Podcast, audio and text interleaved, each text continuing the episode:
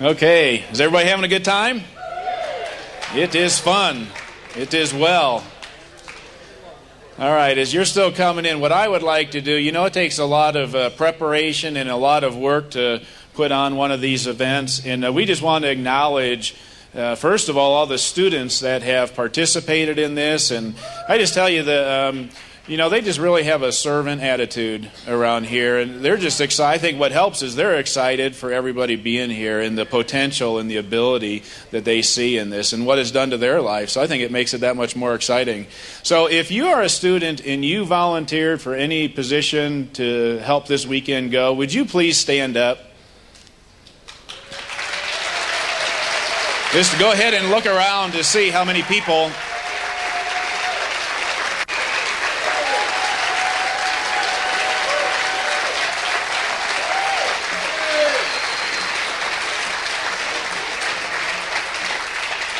You know, I wish I could recognize every one of them, but there's there's a lot, and we couldn't do that. But I do want to recognize just several that have really headed this up.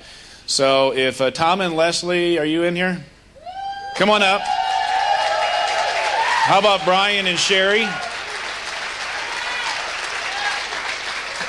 Brian and Sherry, come on up, and then Kim.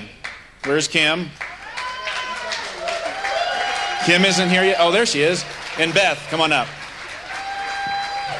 And I'll just start, and I um, again, I wish I could recognize everybody, but uh, the, this group right here have really led this event uh, for the week. So this is Brian and Sherry Sheehan, and they're first year students, and they're going to oversee it next year. So they're in training. So give them a big hand. And uh, you know they help oversee from the parking to, I mean, there, there's so much ushering and and food and parking and all of that. It, it just keeps on going. So we just wanted to acknowledge them. And then Tom and Leslie O'Brien, they're our second year students, and they really led this program. They've done a wonderful job. And this is Kim Harrison. She is our event coordinator, and she really oversaw everything. And actually, she has an announcement here. So, details. I'm the detail lady. Hikers, remember, meet here at 2 o'clock in the parking lot, okay? It has been an honor to serve you. You future students, we can't wait to see you next year. All of you, every one of you, okay? Thank you for coming. All right. And last but not least, this is Beth Lant, and she is actually on staff. She is our registrar.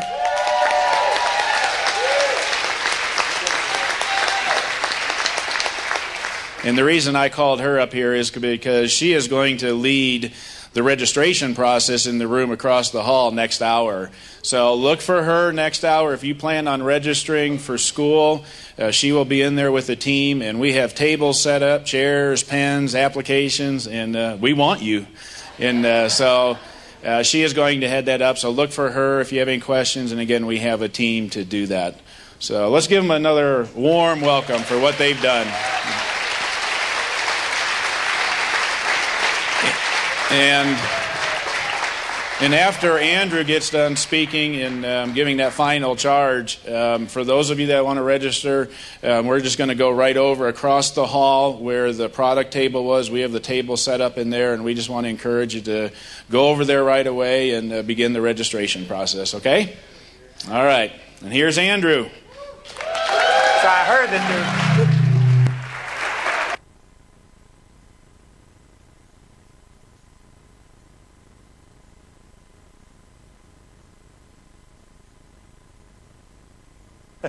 Okay. I was asking Gary, I heard that somebody had donated $100 to help someone else register. They did it anonymously. They don't want to let you know who it is, and I don't know how we're going to divvy it out. So uh, I think you have to duke it out. Amen. I don't know how we're going to do that, but uh, anyway, if somebody really feels impressed to come, excuse me? First person up here. Up there? To the registration table. First person to the registration table, and you can't go now. It's going to be after this service. And uh, we'd be glad to have you. Catherine, come up here. This is Catherine. She's a first year student, and she felt like uh, that the Lord had something for her to share from the first year class to the uh, future class. Amen. The class, the Holy Spirit has asked me, 2012 class, um, to give you a message.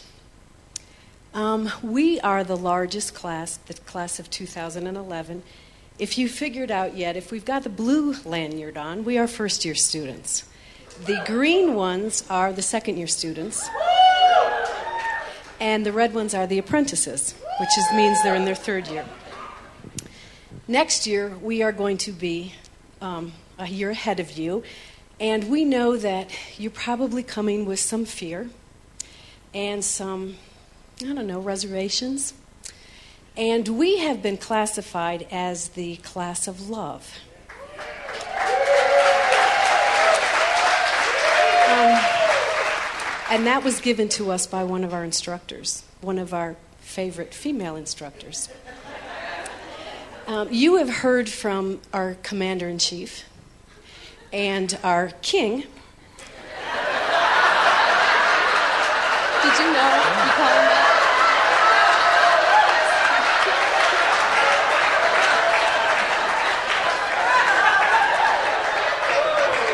We're going to have a debriefing well. after this and find out what happened.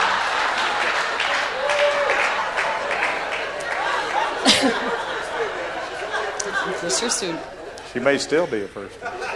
Oh. I'd like that because I told you I wanted to fail so I could go to Woodland Park. Yeah, yeah. anyway, the Holy Spirit asked me to just kind of put the icing on the cake. You've heard from the staff, and um, of course, what you need to do is hear from some students. And if you cannot feel the love in this room, your wood's wet. That's right. Our wood came a little wet, but as we've been here, our wood got wet with kerosene, and we are on fire.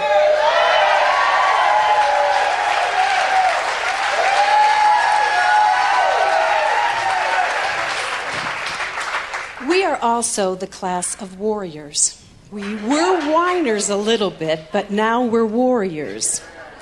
So, as you come into um, the school next year, this year, I guess, we want to guarantee you something. And if I can have the class of 2011 stand up right now, all of us. We'd like you to look around and just notice what class will be ahead of you, and we are going to guarantee you to be loved. Yay?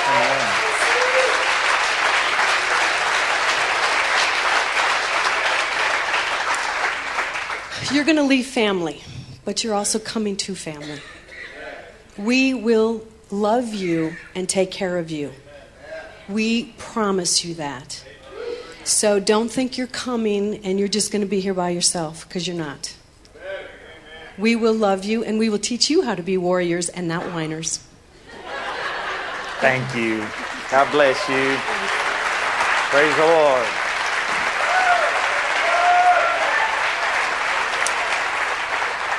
So, the class of 2011 is about to lose their position of being the largest class. So, you know, we don't know what the enrollment will be in September, but uh, the pre registrations at this time are like, um, I think it's three to four times what it was this time last year. So, praise God, we're going to have a lot of new people coming in. So, how many of you that have been here, I've had you raise your hand if you were interested in coming to school. How many of you that are here have decided that God wants you to come to school? Could I see your hand? Praise the Lord. Praise the Lord.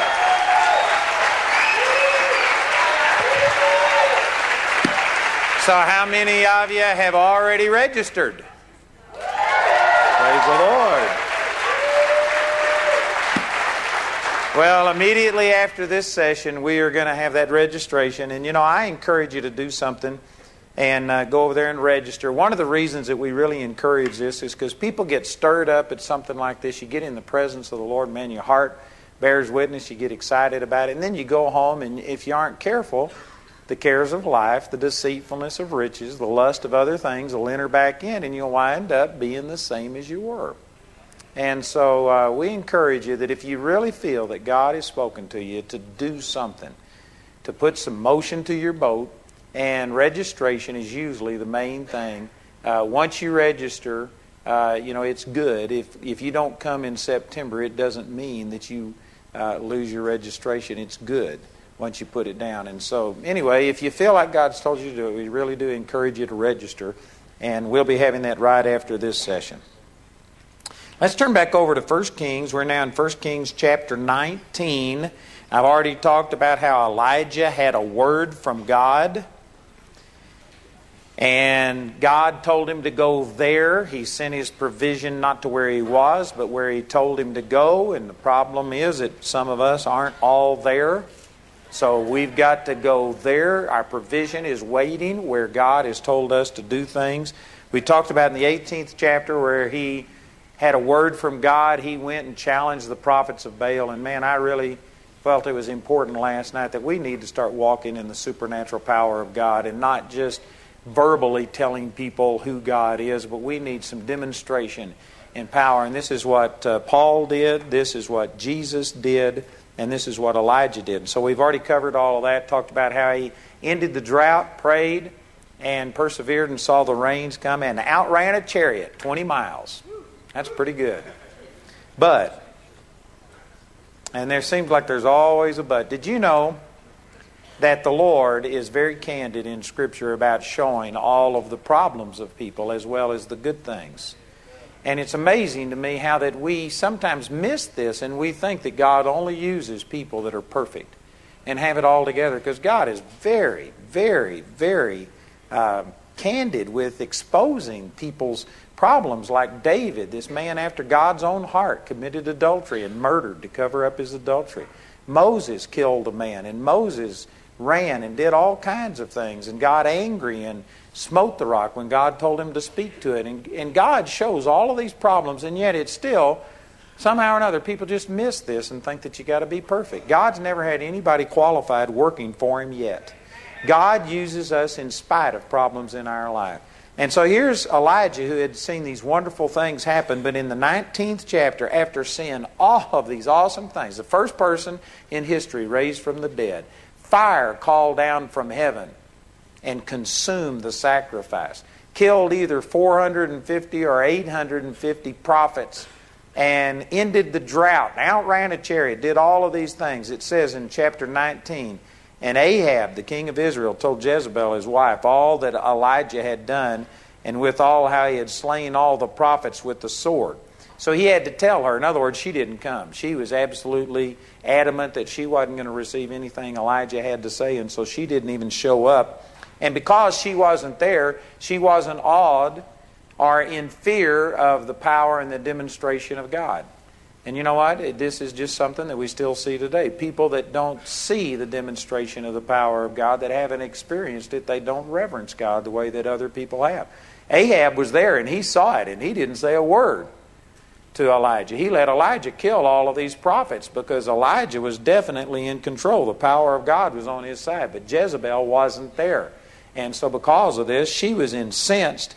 And in verse 2, it says, Then Jezebel, Jezebel sent a messenger unto Elijah, saying, So let the gods do to me, and more also, if I make not thy life as the life of one of them by tomorrow about this time.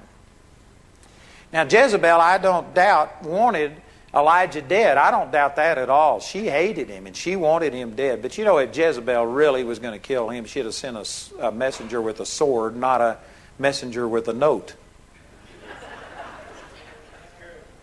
I believe that just like so many people, we see this in our day and time. There's tyrants that have been in power, and yet when people rise up and rebel, and you got to remember the entire nation had fallen on their face and said, The Lord, He is the God. The Lord, He is the God. And they uh, you know, tyrants can't just rule over people. If there was a total rebellion against Jezebel, she couldn't do anything. I believe she wanted Elijah dead, but if she really was going to just kill him, she would have sent a soldier with a sword. She sent a messenger with a note trying to intimidate him. And man, there's so much that we can take from this. I'm not going to take time to preach on all of this, but I encourage you to let the Holy Spirit speak to you. Because you know, Satan, most of what he does is intimidation. Satan really can't do that much. It's just all of the things that he puts fear in your heart and gets you to thinking he's going to do all of this stuff. And he, he intimidates people and shuts them up through intimidation. I believe that Jezebel was bluffing. If she really was going to kill him, she would have killed him, not have warned him that she was going to kill him. She was trying to intimidate him, and the sad thing is it worked. In verse 3, it says, When he saw that, when he saw what? She said, God do so to me and more also if I make not your life like the life of one of these prophets by tomorrow. Now, if you remember back in the 18th chapter when we were talking last night, uh, after he had called fire down from heaven, he went down and he took a sword and he killed at least 450. It mentions the 450 prophets of Baal and the 400 prophets of the grove. We don't know if he killed all 850 or 450, but he killed hundreds of these priests. He did it. He didn't have somebody else do it. He did it. Now think about this. You know, I don't know how many people we have in here, but we have at least 400, maybe 400, 500 people. Can you imagine what it would be like to see four or 500 people dead, slain by a sword? And the guy who did it, could you imagine how covered in blood he would have been? Man, this was very graphic. And it was only the day before that Elijah was absolutely covered in blood, saw 400 or 800 people laying dead that he had slain with a sword. And she said, So do God to me, and more also if you aren't like one of those. And when he saw that, you know what happened? He saw himself dead. He saw himself like one of those people that he had killed, that he had dismembered. He saw it. And man, there is a great message in this. I wish I had an hour to teach you on that.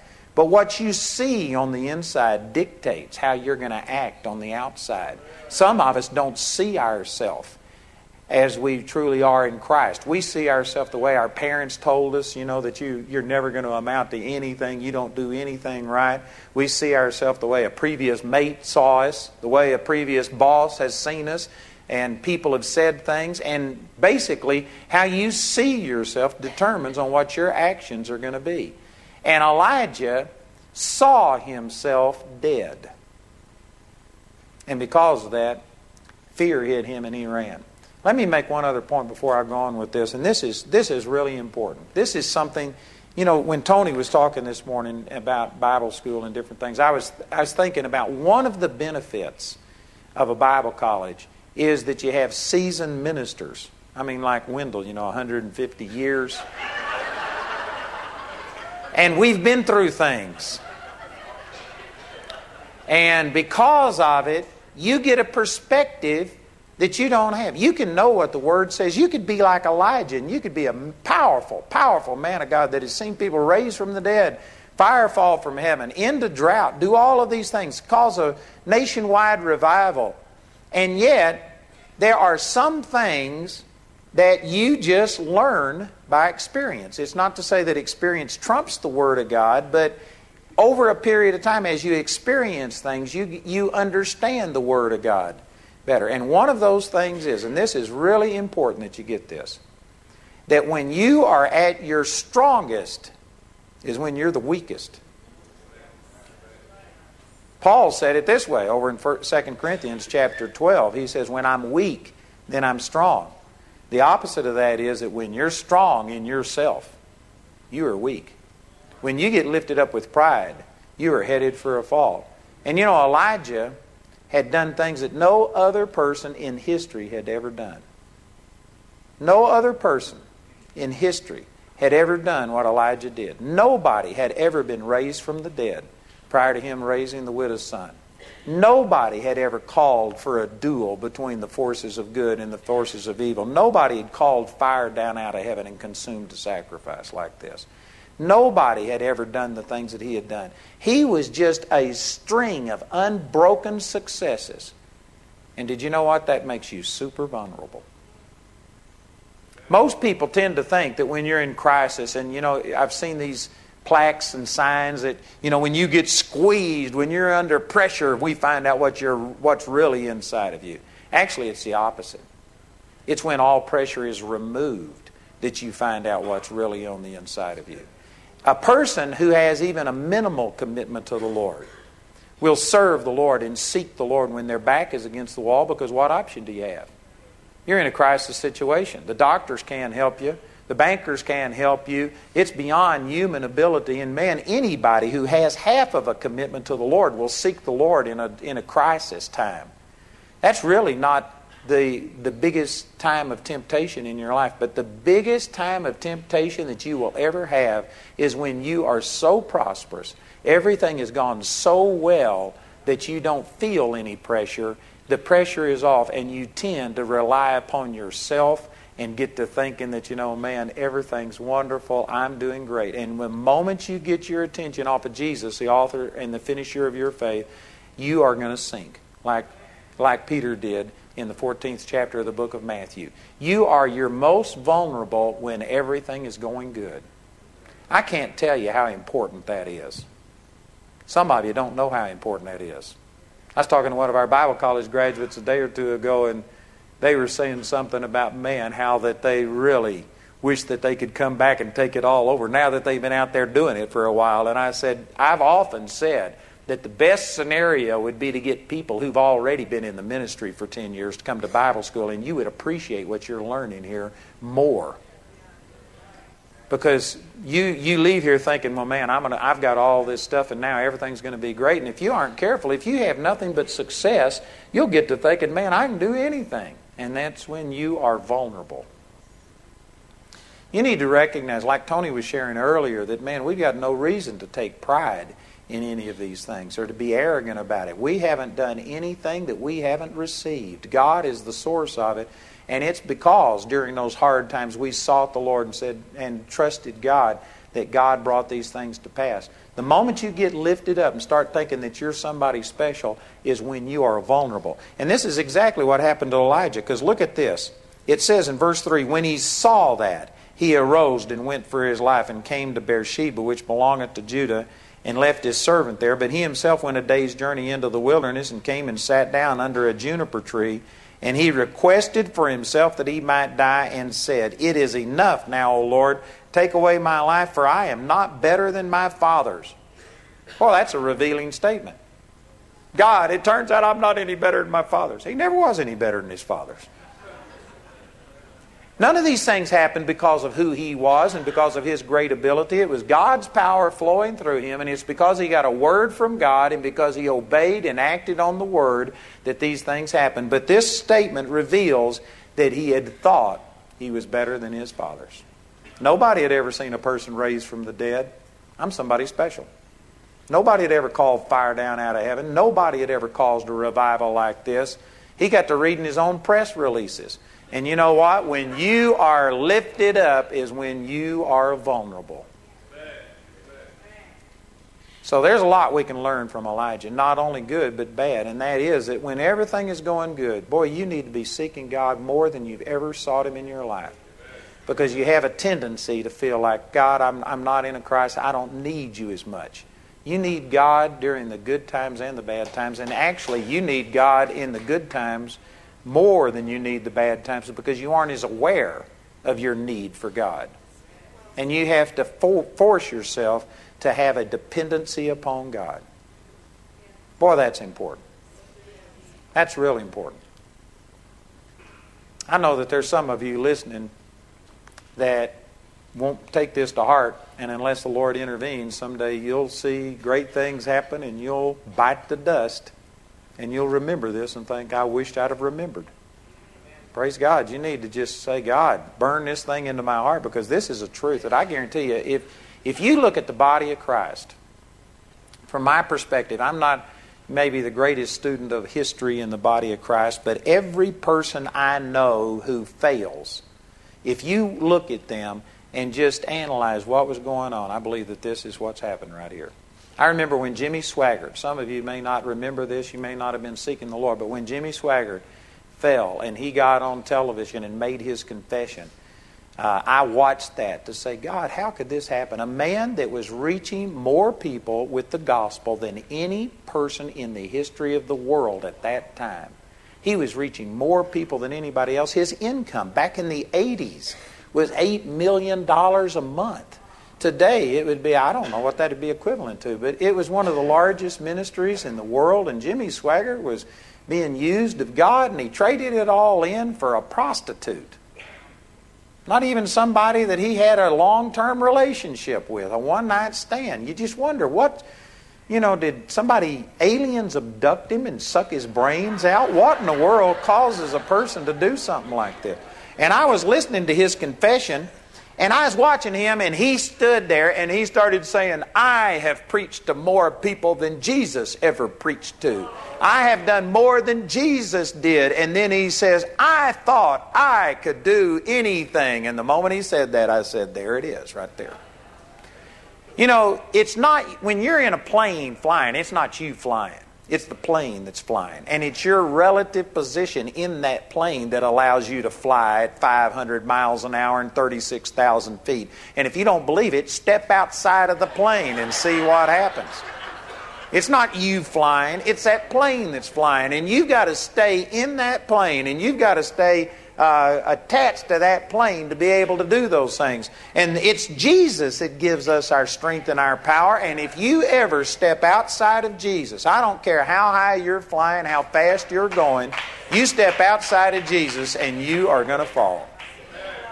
And that's exactly what Jimmy Swaggart said. You know, Tiger Woods basically said the same thing when he gave his confession just a month or so ago. He thought I was special. I thought that the rules didn't apply to me. I thought that I could do anything.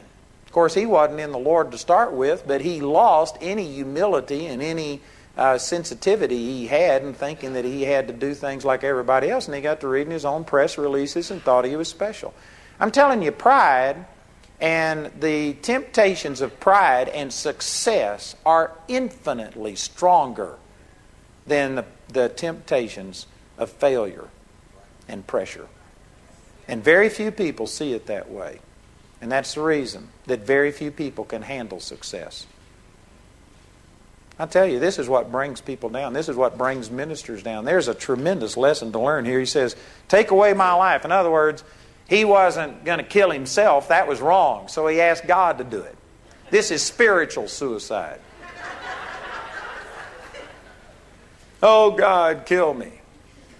He was, he was so despondent, he was ready to die, and he, he was ashamed because he had withstood Ahab, all of the armies, all of the prophets of Baal, the entire nation, and withstood them, and yet a woman came against him with a note and he ran.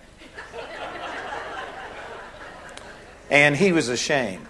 And so the Lord, um, anyway, the Lord spoke to him, and, and an angel appeared and gave him some food and told him to eat, and he ate and went back to sleep. And the uh, angel woke him up and said, The journey is too great for you. Eat some more. So he ate this food and went in the strength of that food for 40 days and 40 nights. Must have been supernatural uh, nutrition that God gave him. And he went to Mount Horeb and appeared before the Lord. And um, so in verse 9 it says, He came thither unto a cave and lodged there, and behold, the word of the Lord came unto him, and he said unto him, What doest thou here, Elijah? If you remember my teaching from yesterday about that God sends your provision to there, not here. There's a place called there. You have to be all there in order to do it. And God says, Elijah, what are you doing here? I called you to be there. There was the greatest revival that had ever taken place in the history of the nation, and Elijah was the one that God was using to lead it, and he wasn't there. He had run off. One of the greatest opportunities to see a nation, you know, there's no telling what the history would have been like if Elijah would have followed through with God's plan. It could have totally changed that nation. It could have brought the nation of Israel back to God. Who knows what the results of it is? You know, it's really useless to try and figure it out. We can't guess what might have been but it would have been different than what it was. And he wasn't there, he was here. And God says, What are you doing here? And look at this. He said, I have been very jealous for the Lord God of hosts, for the children of Israel have forsaken thy covenant, thrown down thine altars, and slain thy prophets with the sword. And I, even I only, am left, and these seek my life to take it. Do you remember what I said yesterday over here in chapter 18, verse 13, when Obadiah meant Elijah? He says, Was it not told my Lord what I did when Jezebel slew the prophets of the Lord, how I hid a hundred men of the Lord's prophets by fifty in a cave and fed them with bread and water? This is just a couple of days, or well, by the time he went 40 days, it would have been just a month or so before he's having this encounter with the Lord. And God said, What are you doing here? And he says, Lord, I'm the only one. I'm the only one. Everybody else has forsaken you. He had this information that there were a hundred prophets that were being hid in a cave and fed during this entire time. He knew better. He knew what he was saying wasn't true. And yet he felt it so strongly that I'm the only one that he was basically trying to justify his position. And let me just say this that you know, this happens all the time. When people get discouraged, when you have depression come against you, you know that the things you're feeling aren't true. And yet you say them anyway. Yet you believe it anyway. People will say things like, Nobody loves me. And you know that's not true. You know, your mother or your father or your somebody, your dog, your cat loves you. But you just feel like nobody loves you because one person has rejected you or something. You know, in our ministry, we have 40,000 people a month contact us, and yet one criticism can just send ripples through the ministry. One person being upset, and you and you get the feeling like, but they aren't receiving God. Three thirty-nine thousand nine hundred ninety-nine just love you, and one person, oh God, everybody's mad at me. There's times that you feel that way. And this is what Elijah was doing. He knew that there were still prophets. He knew there were people seeking God, but he just went by his feelings.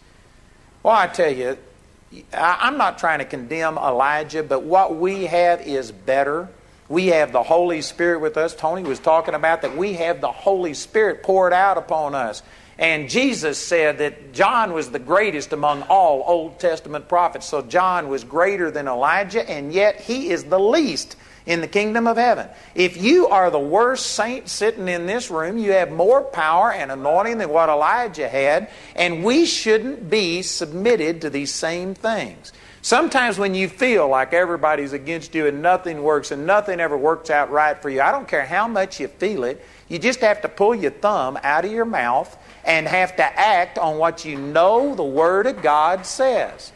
And the Word of God says that, praise God, you aren't the only one. There's other people. It's not as bad. You need to go by what you know to be true than rather just what you feel.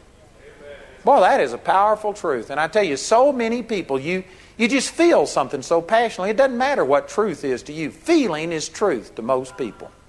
That is wrong, wrong, wrong, wrong, wrong. We had one of our Bible college students. I listened to one of their tapes that they made, and they were a great person. I really, I still have a good relationship with them. But they were counseling a girl who is a daughter of some of their best friends, and this daughter was ragging on her parents and talking about how that they just were so oppressive and so mean and had ruined her life. And uh, she was trying to counsel this girl. And this woman said, I know the parents, they're good friends. And what the girl was saying wasn't true. She knew that it wasn't true. They were strict, but they were doing it out of love. And she said it was not true, but that's the way that the girl perceived it. And she said, therefore, it didn't matter what truth was, that was truth to her. And so she dealt with this girl as if everything she was saying was true and told her how to forgive her parents and how to do all this stuff. And man, I got so mad it was a cassette tape. I took it and threw it out the window. I mean, it made me furious to think, man, that is the wrong way to counsel a person. Well, maybe I'm not right, but this is how I feel. Man, if you are letting feelings dominate your life, you are a wreck waiting to happen. You need to recognize that there's times that sure you feel things that are wrong, and sure you feel fear. But you need to do what you know is true. You need to find out that truth and feelings do not always coincide, they don't always work together. Man, there's some of the times that I felt like nothing was happening when I prayed for a person. I remember praying for a woman in Chicago that had only heard me on the television for one week. and she had cancer. She was so far gone, she was in this kind of wheelchair stretcher thing where she was reclined, and she couldn't even talk. She was so doped up, she couldn't even talk to me. Her family brought her to one of my meetings. And I went in, and she had been listening for one week in this doped up state. The doctor said that she should have been dead weeks ago. She was just about gone. She's as bad as any person I'd ever seen. And anyway, I tried to talk to them, but they were so new, they didn't have any foundation. I only had about 10 minutes to pray with this woman. I couldn't explain things. And you know what? I just decided, well, praise God. I'm just going to pray and, and uh, go on. And I prayed for her, did my best shot. And as we were leaving the hotel room, I started to turn to David Hardesty, who was with me, and say, well, she's going to die. It's too little, too late. They don't believe. They don't know what faith is. And I started to say it, but I just decided, well, praise God, I'm not going to say that. Who knows? Maybe something will happen. So I just bit my lip and didn't say what I thought. And three months later, I was at a meeting and she came and jumps on the stage and runs up there and just totally healed and set free. I didn't feel like she was going to be healed, but praise God, I had enough sense not to say what I felt. Boy, this is powerful. I could stay on this for an hour or two. I got a lot more I want to say, but it's so important. Elijah knew what he was saying wasn't true. He knew it intellectually, but he felt it so strong that he's going to go ahead and say what he feels, and I guarantee you that is a step towards disaster. You're going to have to get to where you rein your emotions in. You control your emotions and you grow up and do what you know the Word of God tells you to do. I don't care how you feel. There's times that I don't feel like getting up and preaching. There's times I don't feel like going to a meeting. But this is what God has called me to do, and I do it. And really, when I'm my weakest, when I don't feel things, and I go ahead and do it, is when I see the greatest results because it's more faith than when I'm feeling all of these tinglings and anointings and stuff like that. You just got to get to where you do the right thing regardless of how you feel. And I tell you, our generation is so dominated by emotions. If I, I, could, like I said, camp on this, and I'm not saying this to hurt anybody, but most of the people in here are more dominated by emotions than what God ever intended us to be. Over in Ephesians chapter 4, it says, Who being past feeling have given themselves over unto lasciviousness. What that's describing is that God gave us emotions, and emotions are a great thing if you use them correctly. But there are people that have gone beyond the normal use of emotions to where they're into lasciviousness, to where you are, emotions are your God. If you don't feel something, then it's not real. Man, you just can't live that way. That's a, that's a bondage way of living. And so Elijah was sitting here saying, I'm the only one, when he knew that that was not true.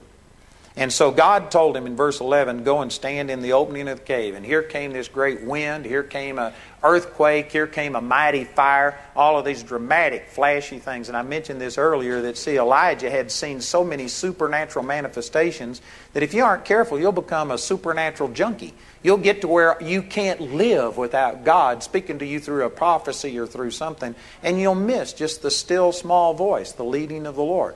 So here was Elijah waiting for God to speak. And here came all of these miraculous things, and yet God wasn't in any of the miraculous things. And so he came to him a second time, and there was just this still small voice. In verse, uh, thir- uh, verse 12, it says, And after the earthquake, a fire, but the Lord was not in the fire. And after the fire, a still small voice. Just the little whisper that God speaks to all of us. Just the you know, God speaking to us in a simple way. There's so many people that miss God because they're looking for the spectacular and they miss just the simple leading of the Lord that He speaks to all of us. But you know, when God speaks, when you really hear God's voice, whether it's even if it's if it's just in your own heart, boy, when God speaks to you, it's overwhelming. To think that Almighty God, who could speak in a mighty fire or an earthquake or a wind, he humbles himself and comes in just the most simple, humble way and speaks to you. It's overwhelming when you stop and think about it. And God spoke to him in just a still small voice. And it says in verse 13, it was so when Elijah heard it that he wrapped his face in his mantle and went out and stood in the entering of the cave. And behold, there came a voice unto him and said, What doest thou here, Elijah? Same question. God asked him a question earlier. What are you doing here, Elijah? And Elijah gave the, I'm the only one. I've been fighting for you, and I'm the only one left serving you. You know what? If God asks you the same question a second time, it's probably because you failed the test the first time. You shouldn't give the same answer. Elijah gives the exact same answer. says, I've been very jealous for the Lord God of hosts because of the children of Israel have forsaken thy covenant, thrown down thine altar, and slain thy prophets with the sword. And I, even I only, am left, and they seek my life to take it away. You know, he failed. And you know what the end result of this was? God told him, He says, All right, go anoint your replacement. You know, again, I'm reading between the lines, and you could take issue with what I'm saying, but I've studied this a lot, and this is what I really believe happened. I believe that if he would have answered differently, if he would have said, God, I'm wrong, I repent, I got into fear, I thought I was better than my fathers, and I failed you, forgive me. I believe God would have reinstated him and things would have gone on. But because he maintained his righteousness, I've been jealous, I've done this, and he was maintaining and promoting his own self. God said, All right, go anoint your replacement.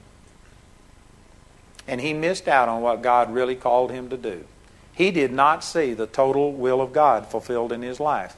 And so here's what the Lord said in verse 15 The Lord said unto him, Go return on thy way to the wilderness of Damascus, and when thou comest, anoint Hazael to be king over Syria and Jehu, the son of Nimshi, shalt thou anoint to be king over Israel. And Elisha, the son of Shaphat, of however you pronounce that, shalt thou anoint to be prophet in thy room. And if you read the rest of this, it says um, in verse 17, the it shall come to pass that he that escapeth the swords of Hazael shall um, Jehu slay, and him that escapeth the sword of Jehu shall Elisha slay. And then he says, Yet I have left me seven thousand in Israel, all of the knees which have not bowed unto Baal, and every mouth which hath not kissed him. There was more than just the hundred that Elijah had been told about. There was, there was actually 7,000. God always has more going on than what you can perceive with your little peanut brain. In our negative world today, we only hear the bad stuff. We don't hear the good stuff. There's a lot of wonderful things going on.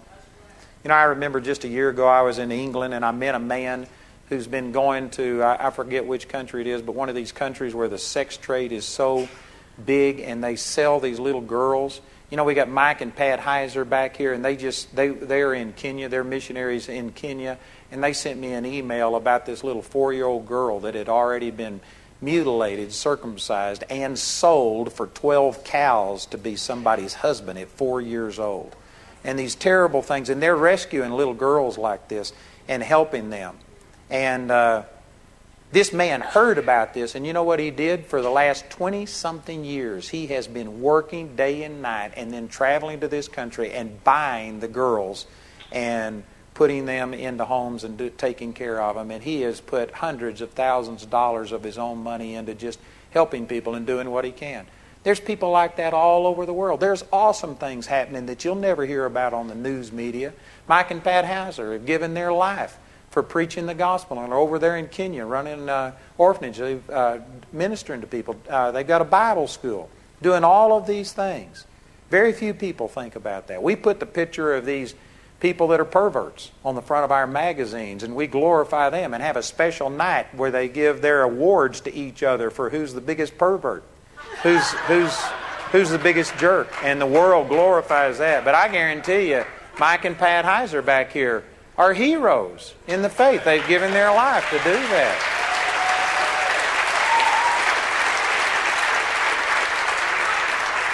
We had Jeff and Autumn here last night. I don't see them this morning, but they were here last night. And they've been in India. We've got our Bible college students. There's many of you that are doing things. There's good things happening. There's more than you'll ever know about. And God told him, He says, I still have 7,000 left. And look at this. In verse 19, after the Lord told him all of these things, he departed, found Elisha, and anointed Elisha to replace him. That's all that's recorded. And let me say to you that he never did the other two things that God commanded Elisha to do. He was talking to him in an audible voice. There's no way he could miss this. An audible voice told him, Go anoint Hazael to be king over Syria, and go anoint Jehu to be king in the place of Ahab. Elijah didn't do two out of three things that God spoke to him in an audible voice. And you can prove that because in the eighth chapter of Second Kings, his successor, Elisha, is the one who anointed Jehu. Or excuse me, maybe it was, the, it was the eighth chapter is where he anointed Hazael. He anointed Hazael to be king over Syria. And in the ninth chapter of Second Kings is where he anointed Jehu to be king over Israel. Elisha wouldn't have done it if Elijah had have done it. Elijah failed to do two thirds of the things. And I am only reading between the lines, but it appears that he was so put out, he was so depressed, he was so despondent that he was ready to get somebody to replace him. So he went and got Elisha to be his replacement, but he didn't do the other things that God told him. You know, because of that, in the 20th chapter, there was. Um, who was the guy? Benhadad the king of Syria came and surrounded Samaria, and they had this terrible famine and these terrible things that happened. People killing each other and eating their own children because of the famine and stuff, because Elijah did not do what God told him to do. Naboth was killed by Ahab, and Ahab took over his vineyard and did this terrible thing to him. And did you know what? That wouldn't have happened if Elijah would have anointed Jehu to be king in his stead. People died because of his disobedience. But, despite all of that, Elijah walked with the Lord to such a degree that in uh, 1 King, 2 Kings chapter 2, Elijah was one of only two people that have lived that didn't die and he was caught up in the presence of the Lord. There's so many things that we can learn from that. I'm just about out of time. But there's so much you can learn. One of those things is that, again, God's never had anybody perfect working for him yet. Elijah saw some wonderful things happen, but you know what? He got caught up in his own pride and because of it ran away from the mightiest revival that had ever happened in the face of the earth, which was not God's will. God rebuked him for it, but he didn't let up. He maintained his own righteousness and woe is me, everybody should pity me instead of humbling himself. And because of it, God told him to go anoint his replacement. He did that, but he didn't do the other things. And despite the fact that he didn't follow God perfectly, he still walked with God and had a relationship with God so that he was literally caught up into heaven by a whirlwind and escaped death. Boy, there's just volumes that that speaks. That shows that, you know, you don't have to be perfect for God to use you. And there may be some of you here that feel like you've already gone so far, that I've already blown it. Maybe you didn't do something that God told you to do. I doubt if you've you've uh, denied two thirds of what God spoke to you, and that because of it, people have died, and nations have uh, gone to war, and things have happened because of your disobedience. All of that happened because of Elijah, because he was self-willed and didn't do his own thing. I mean, did his own thing instead of doing what God told him. And yet, he still had a relationship with God where God talk, took him up into heaven by a whirlwind. And he still called fire down out of heaven again in 2 Kings chapter 1. Twice he called fire down out of heaven.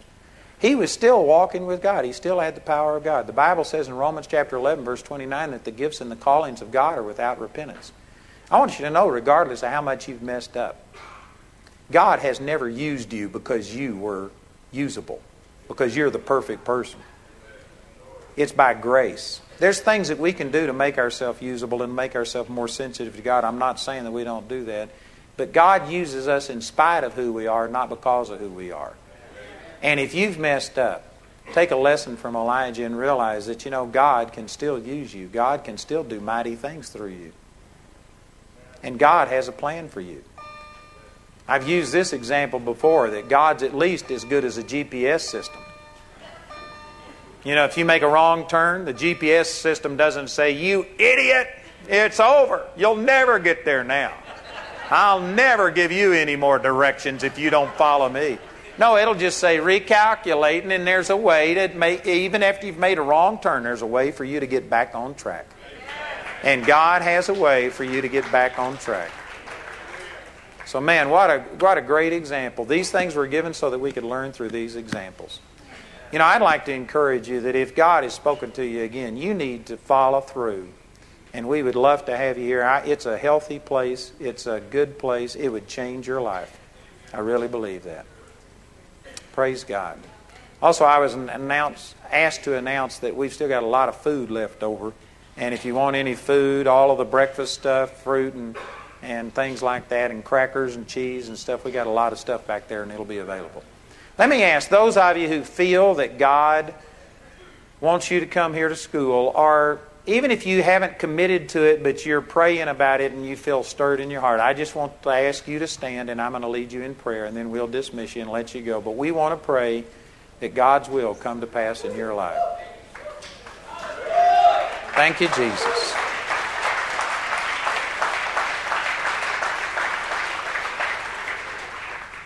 Father, I thank you for all of these that are standing.